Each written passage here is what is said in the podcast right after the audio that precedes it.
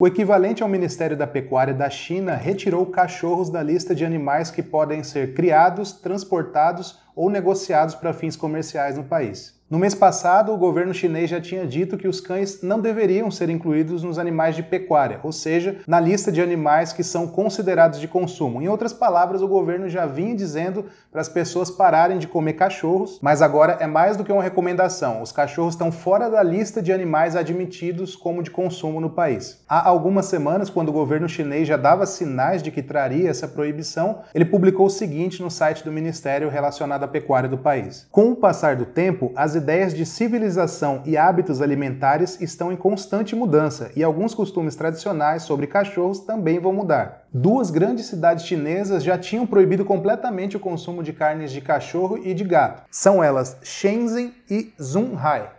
Este novo anúncio do governo chinês agradou bastante os ativistas de direitos animais, porque é justamente agora em junho que tem aquele festival famoso lá na China, na cidade de Yulin, que é o Festival de Carne de Cachorro. Para a gente parece muito estranho, mas para eles todo ano acontece e é sempre em junho, normalmente entre o dia 21 até o dia 30 por aí. Estima-se que mais de 10 mil cães e gatos são mortos nesse festival, este ano não se sabe como vai ser, nem se vai acontecer esse festival, porque os cachorros agora oficialmente estão fora da lista dos animais considerados de consumo no país. Assim como no Brasil, cachorros por lá agora têm a sua proibição de abate, pelo menos é o que diz aí o governo chinês. Se vai haver fiscalização ou não, aí é outra história. Não saia do vídeo sem curtir o vídeo se você gosta deste canal aqui e por favor inscreva-se também se você é novo por aqui. Eu volto em breve.